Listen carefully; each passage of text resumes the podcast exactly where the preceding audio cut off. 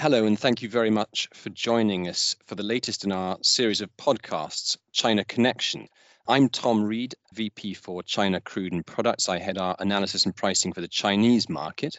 And I'm Chuck Venesia, Senior Vice President for the petrochemical sector for Argus.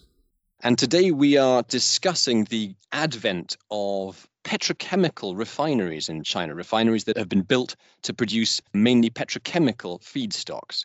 Just a bit of background here. These uh, two big new private sector firms, Rongsheng and Hengli, have each opened massive, shiny new four hundred thousand barrel a day refineries in China this year. Hengli at Changxing in northeast Dalian and Rongsheng at Zhoushan in uh, Zhejiang province on the east coast. For those unfamiliar with Chinese geography, uh, Dalian is up by China's land border with North Korea, and Zhoushan is an island across the Hangzhou Bay from Shanghai. And the opening of these two massive new refineries by chemical companies is shaking up China's downstream market. But China's a net exporter of the core refinery products, gasoline, diesel, and jet. So building refineries doesn't sound like a purely commercial decision. Is it political? What's behind it? How will it affect the makeup of China's petrochemical product imports? And clearly, the driver here for Rongsheng and Hengli, who, as Tom mentioned, are chemical companies, they are the world's largest producers of purified terephthalic acid, known as the P T A, which is the main precursor to make polyester, polyester for, for clothing and P E T bottles. And each of them were importing massive amounts of paraxylene, paraxylene being the main raw material to make P T A. And paraxylene comes from the refining of oil. And really the alternate value for paraxylene or its precursors would be to blend into gasoline to increase octane. So when looking to take a step upstream in terms of reverse or vertical integration, they've quickly found themselves not just becoming paraxylene producers, but in fact becoming refiners of crude to begin with, which of course is quite complex, and it involves all kinds of co-products and byproducts. And as many know, the refining of oil, the primary driver there, as Tom has mentioned, is to produce motor fuels. So we're sort of reversing this, where the petrochemicals become the strategic product, and we look to optimize or maybe even limit the amount of motor fuels produced. So just as a, an order of magnitude, and, and to show the numbers aren't so massive in terms of global P X demand or paraxylene demand. Back in two thousand ten, the global demand for P X was around thirty million tons. For the year, of which Chinese demand was about a third, or nine point eight million tons. And then last year in twenty eighteen, global demand had increased to forty-three point five million tons, but of which now China was consuming twenty-five million of those forty-three point five million tons. So you can see that China is consuming more than half of the global P X demand, and yet their production or their capacity to produce P X was far below that.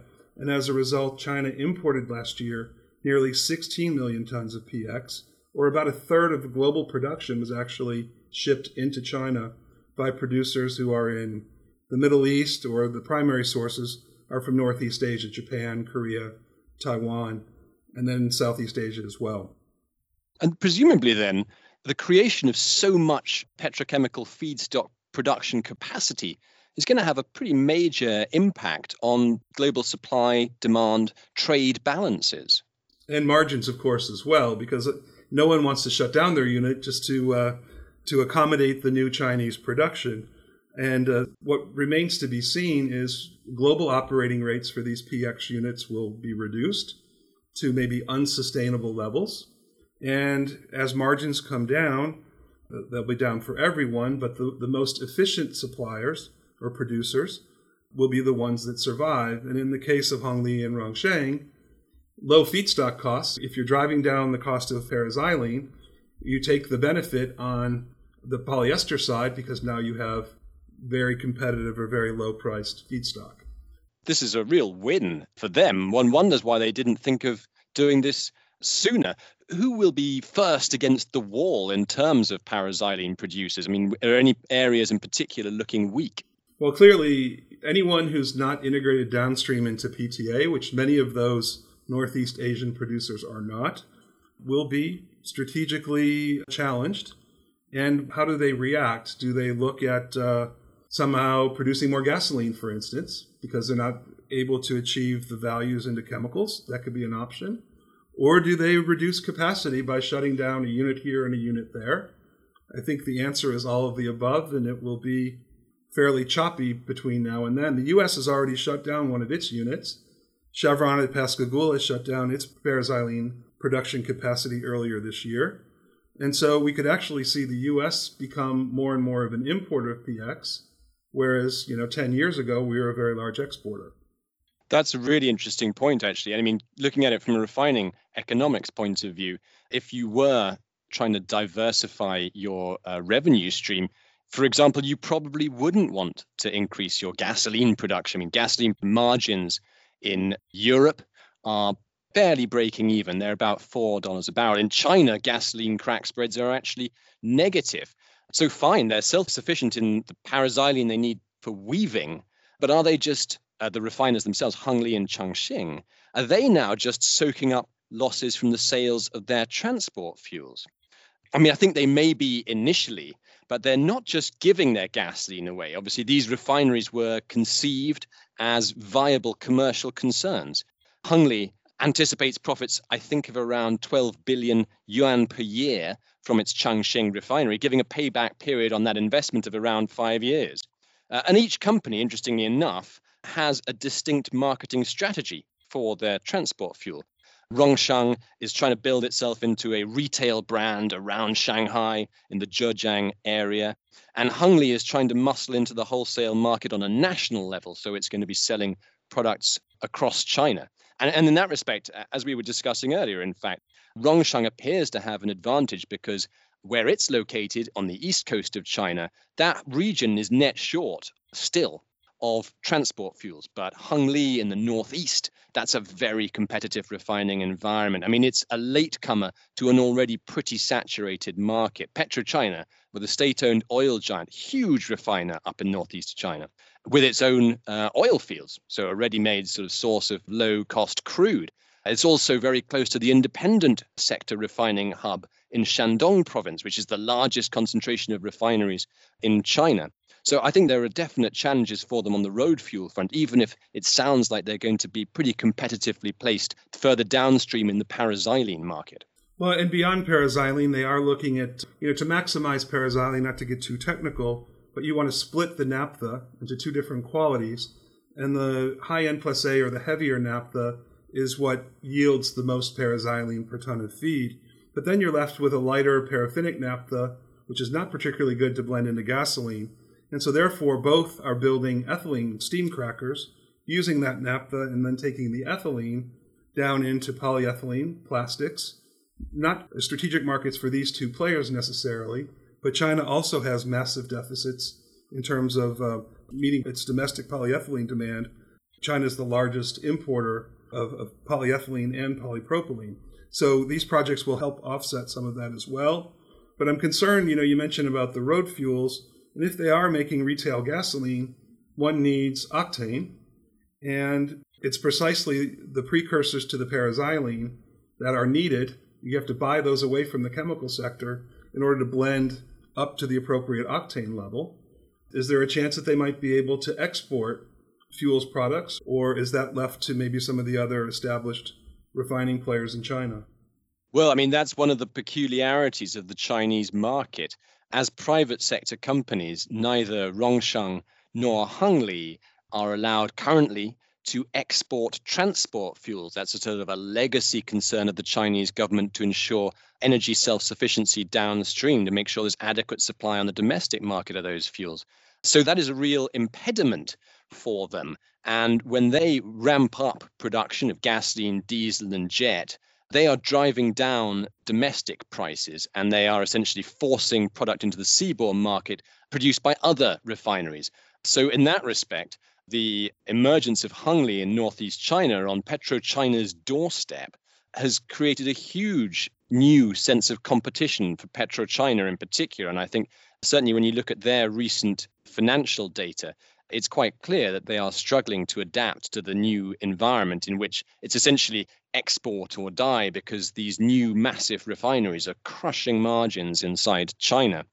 I think globally, it's increasingly a competitive environment for road fuels. I mean, China's already a net exporter of over a million barrels a day combined of gas, steam, diesel, and jet. It's the fastest growing exporter of those fuels in the world. But oversupply is also, you know, percolating through into the seaborne market. Indian diesel exports are rising. Everyone is trying to desperately seek out net short regions, and they're having to ship product further and further overseas. And we're seeing a situation emerge now in China where, you know, these refineries are importing crude perhaps from Latin America, and they're exporting uh, finished products to those same markets from which they took the crude. It's a tricky arbitrage, uh, one would imagine. And going back specifically to the Hengli and, and Rongsheng projects, it's interesting to note, again, going to an order of magnitude or perspective, Hengli is producing or has capacity to produce four and a half million tons of paraxylene. And in phase one, Rongsheng will have capacity to produce four million tons. And I know those are just large numbers, but again, bear in mind that last year global demand was forty-three and a half million.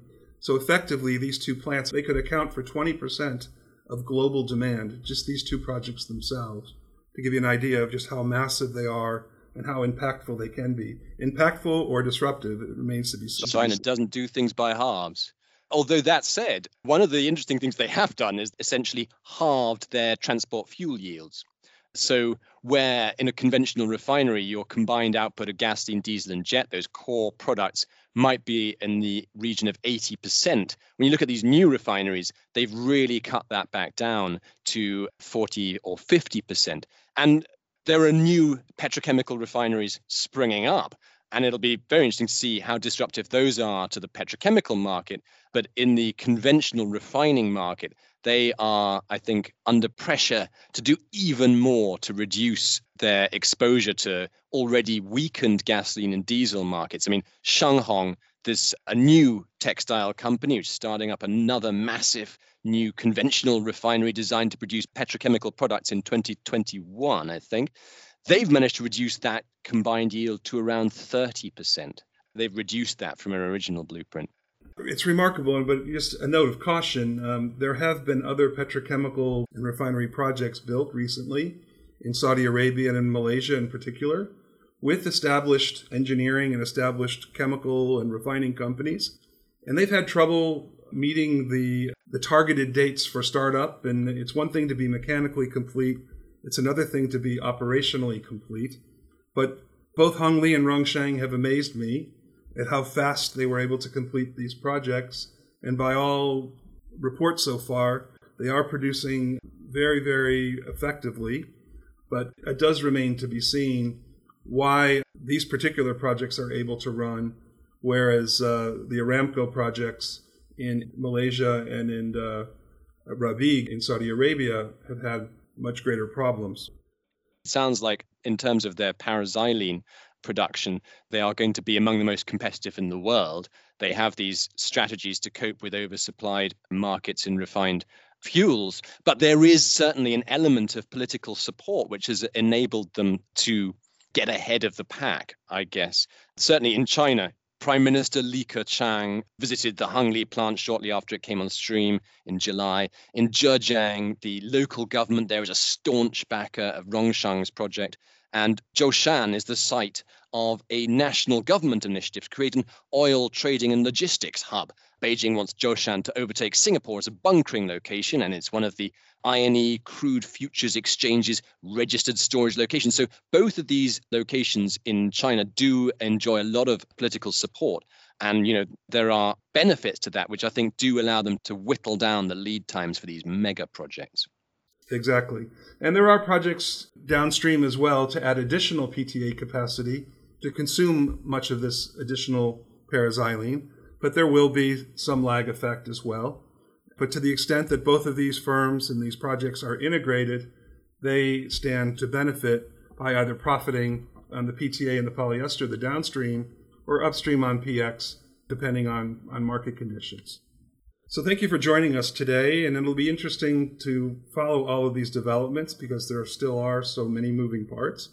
And you can follow this on the petroleum side with China Petroleum, the publication which Tom edits out of London, or some of our petrochemical reports. We do daily assessments on the paraxylene markets, as well as monthly outlooks, which include global price forecasts. And we have uh, databases which show supply, demand, and trade flows, et cetera. And then also please tune in for future episodes of the China Connection. And we thank you for your time and attention.